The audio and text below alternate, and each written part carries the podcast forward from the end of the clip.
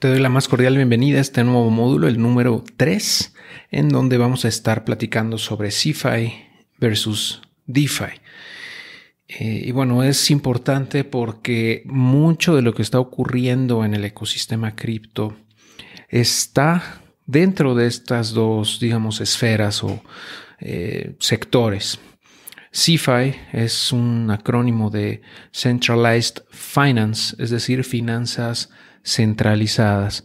Y DeFi es un acrónimo de Decentralized Finance, es decir, finanzas descentralizadas. Entonces, en esta plática, en, los siguientes videos, en este módulo, pues vamos a estar platicando sobre estos dos tipos de, industrias y vamos a ver sus diferencias, eh, sus pros, sus contras, sus riesgos, sus virtudes y vamos a también hacer algunos ejercicios prácticos, ¿no? o sea, ya mostrarte tal cual cómo funcionan, cuáles son algunos ejemplos de estos, de, estos, eh, de las aplicaciones prácticas, vamos, de, de CFI y DeFi, ¿ok? Entonces, pues, como te decía, eh, finanzas centralizadas es CeFi o CFI y finanzas descentralizadas es DeFi o DeFi, ¿no? Como quieras pronunciarlo, está bien. Eh, y bueno, para, digamos que quede más claro esto, se me ocurrió hacer una comparación, porque mucha gente, aún gente que en teoría es experta en esto, tiende a confundir qué es CFI y qué es DeFi y, y, normalmente a veces salen mezclando las cosas, ¿no? Entonces, por eso creo que vale la pena hacer esta distinción para que tú no caigas en ese error, ¿no? Y no, no te confundas, eh, puedas diferenciarlos perfectamente. Ok, bueno, pues en CeFi eh, se trata de una empresa.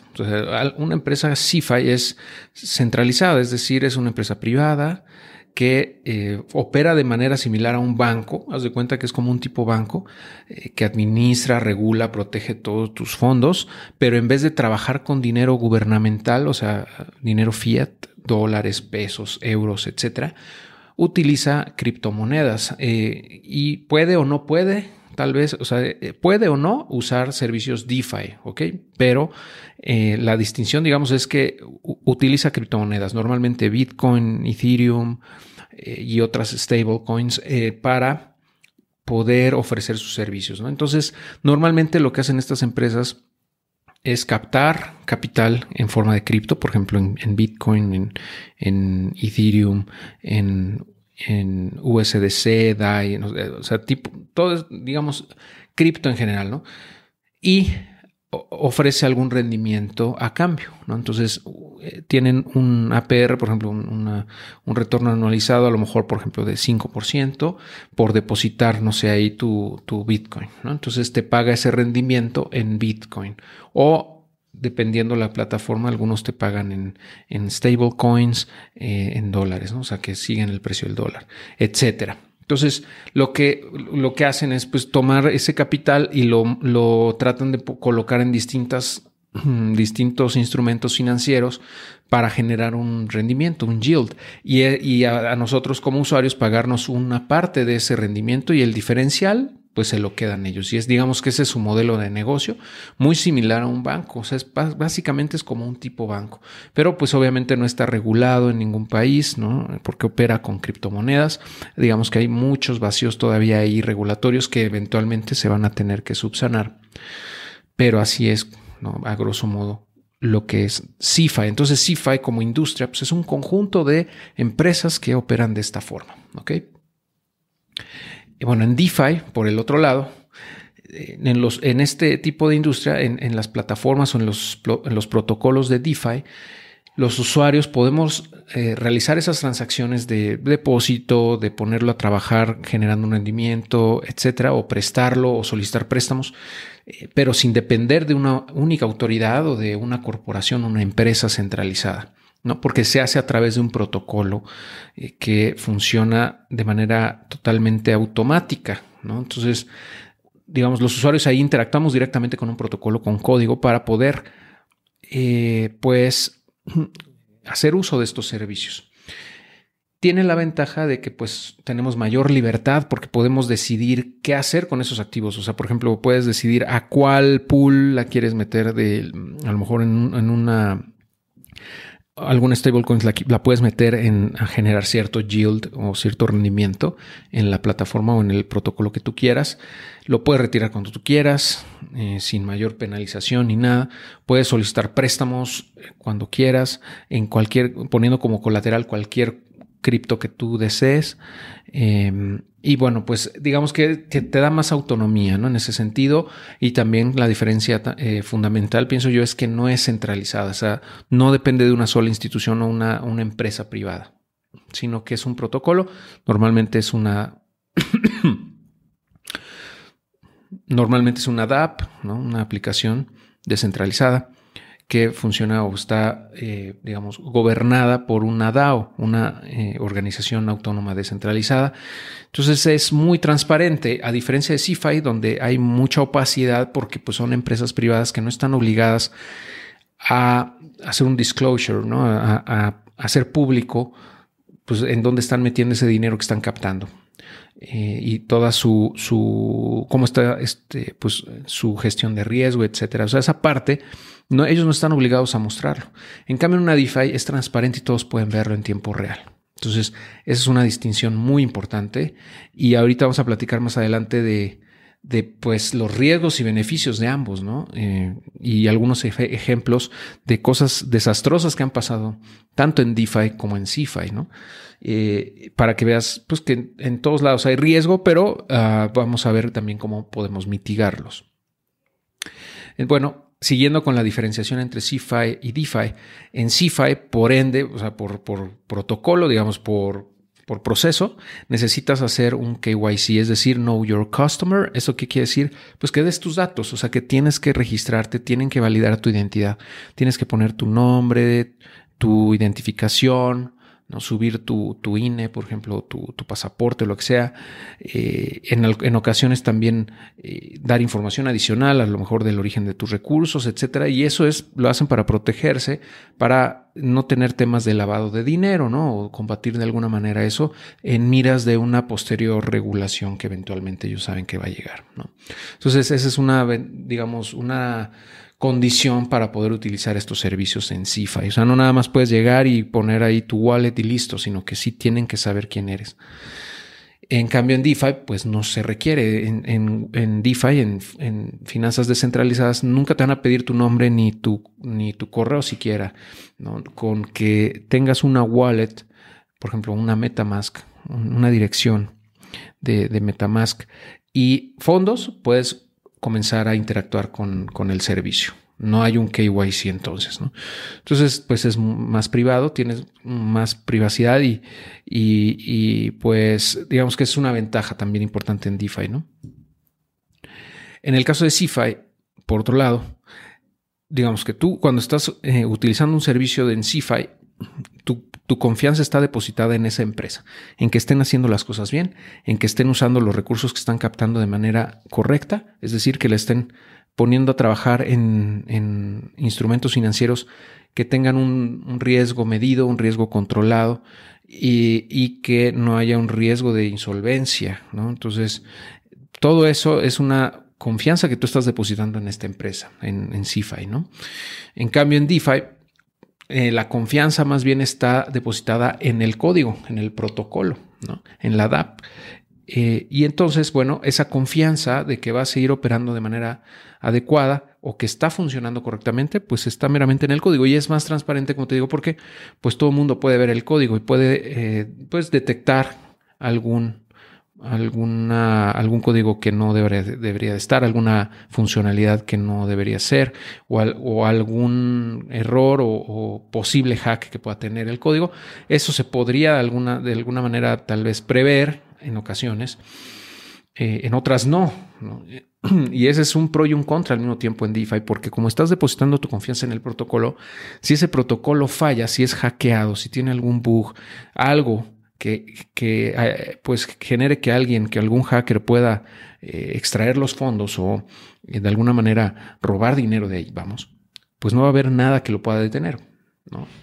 Porque es código. Entonces, eventualmente podría ocurrir en algunos casos, ya ha pasado y vamos a ver ejemplos más adelante donde ha habido hacks y se han robado dinero de estos protocolos. Y eso va probablemente a seguir ocurriendo porque como esta industria es tan dinámica y tan rápida, luego salen muchos, muchas apps de repente que no están debidamente auditadas o que de nacimiento tenían un error o que fueron intencionalmente construidos así para hacer un rug pull o algún tipo de scam. Pero bueno, esos son riesgos que son inherentes en DeFi.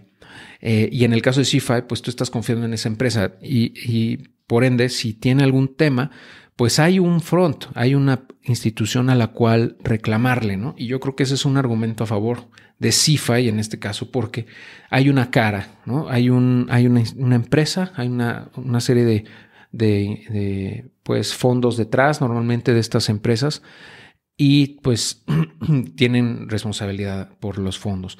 Que esto no va a impedir que algunos tengan problemas económicos de, o sea, que sean insolventes, que hayan manejado mal el riesgo, que hayan perdido los fondos de sus usuarios, cierto, pero bueno, al menos hay alguien que se puede, a quien se puede culpar, digámoslo así. Eh, entonces, ahorita vamos a ver más ejemplos de cosas que han ocurrido, como te digo, para que te quede más claro en esos riesgos ¿no? inherentes de ambas industrias. Eh, entonces, bueno, nada más antes de terminar, te voy a dar algunos ejemplos ¿no? de, las empresas que operan en CFI. ¿no? Entonces, eh, ¿Y qué tipos de, empresas son? Bueno, eh, hay desde intercambios centralizados. Eh, por ejemplo, pues está Binance, está Bitso, está KuCoin, etcétera. Pero también hay otro tipo, otro tipo de empresas que están otorgando servicios de lending, o sea, de préstamos de, de, yield, o sea, de que puedas tú depositar dinero a cambio de un rendimiento, o wallets o billeteras, ¿no? Eh, aquí te pongo como ejemplo Crypto.com, Coinbase, Leden, BlockFi, Nexo, ¿no? Que son, eh, normalmente estas empresas lo que hacen son, eh, es lending, o sea, o, bien compra y venta de, de criptomonedas y servicios financieros en general. Pero son empresas privadas, ¿no? Con, como te digo, sus pros y sus contras. En el caso de DeFi, por otro lado, eh, pues estamos hablando de protocolos, hay muchísimos, ¿no? Los más populares o los más conocidos son eh, MakerDAO, Aave, Corp, Uniswap y Compound. Todos estos nacieron en Ethereum, en la red de Ethereum. Eh, algunos de ellos ya son multicadena. Por ejemplo, Aave funciona también en Avalanche, funciona, me parece que en, Polygon, no estoy seguro de eso, pero se hacen multicadenas, ¿no? Y también ofrecen servicios de intercambios, en, eh, nada más que en este caso son intercambios descentralizados. También hay lending, también hay wallets, también puedes meter tu lana a chambear ahí a cambio de un yield o un rendimiento, pues. Entonces, digamos que son como similares, entre comillas, porque ofrecen de alguna manera servicios similares o parecidos, pero estructuralmente, o sea, en las tripas, son muy diferentes. Entonces, vale la pena estar consciente de esa diferencia para que puedas tú decidir en dónde meter esa lana. Si es que la quieres poner a chambear o quieres tú explorar este tipo de servicios eh, que, que, son muy interesantes y que vamos a ver después ya con ejemplos prácticos, este, yo creo que incluso por cultura general deberías de conocerlos, ¿no? Para que puedas tú tener una, pues una idea más clara de qué es lo que están haciendo, porque eventualmente pienso yo que las finanzas van a ir evolucionando hacia este tipo de servicios. Es decir, en un futuro no muy lejano, va a ser cada vez más normal que la gente opere directamente con estos protocolos, en el caso de DeFi o con empresas CeFi, y, que se hagan muchísimo más grandes de lo que son hoy, ¿no? Ahorita son muy pequeñas en comparación a, no sé, pues empresas de talla mundial como, como, no sé, por ejemplo, la bolsa de Nueva York, ¿no? Que genera, hay un, volumen fenomenal de, transacciones, o, el, el la industria de Forex, ¿no? de, eh, de, intercambios entre monedas, entre distintas divisas, que tiene el volumen de transacción más grande del mundo. ¿no? Estamos hablando de trillones de dólares al día que se manejan en esos mercados. Esto todavía es muy pequeño, está en pañales, ¿no? Y, y, por ende es que hay tanta, tanta revolución, tanto, tanto ruido y hay cosas que jalan muy bien, hay cosas que son desastrosas, ¿no? Y es parte de eh, digamos, de la evolución de estos servicios.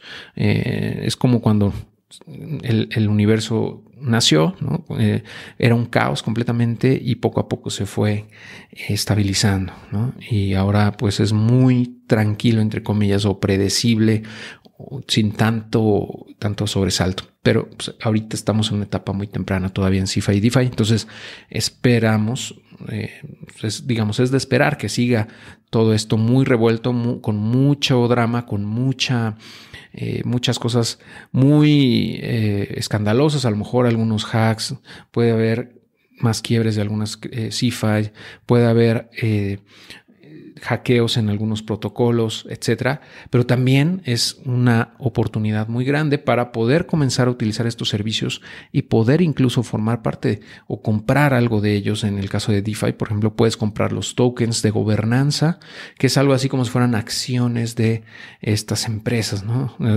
pero no son empresas públicas eh, como propiamente dicho, o sea, no, cotizan en la bolsa ni lo harán porque son DAOs, eh, pero tienen unos tokens que funcionan fungen como, como votos para poder tener una participación en las decisiones que hagan de aquí en adelante. Y pues al final de cuentas esos, esos tokens también van a recibir, en, caso de que sigan creciendo en el futuro, van a seguir, se van a apreciar eventualmente, pienso yo, dado la adopción o con base en la adopción que puedan tener en un futuro. Claro que nada está garantizado, puede ser que muchos de ellos se vayan a, a cero, ¿no? Que tiendan a cero en el futuro, porque todo depende del éxito o fracaso como protocolo. Pero bueno, MakerDAO, por ejemplo, pues eh, Aave Core, Uniswap y Compound, desde mi punto de vista, son lo que se conoce como blue chips en DeFi, es decir, de lo más eh, robusto, de lo que más sólido eh, tenemos en DeFi, ¿no? Porque han probado a través de los años que son confiables y no han sido hackeados, al menos de manera importante, y funcionan muy bien. Y, su, y sus servicios se siguen expandiendo, o sea, la, oferta de servicios sigue creciendo. Entonces, eventualmente, pues, desde mi punto de vista, pues van a, van a formar parte ya de una industria financiera cada vez más grande. ¿no?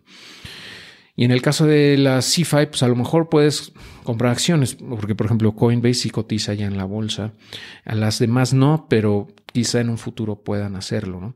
Eh, te voy a mostrar ahorita ya en el siguiente eh, video algunos riesgos que hay en CFI o que hemos visto en CFI y vamos a analizar un caso en específico de Celsius, que es eh, una empresa que, que tuvo y sigue teniendo problemas de liquidez y de solvencia.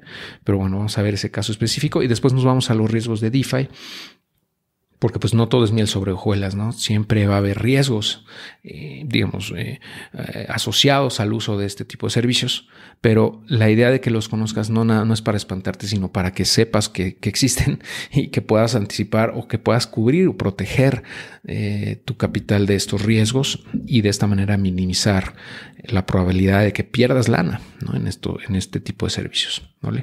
Bueno, nos vemos en el siguiente video.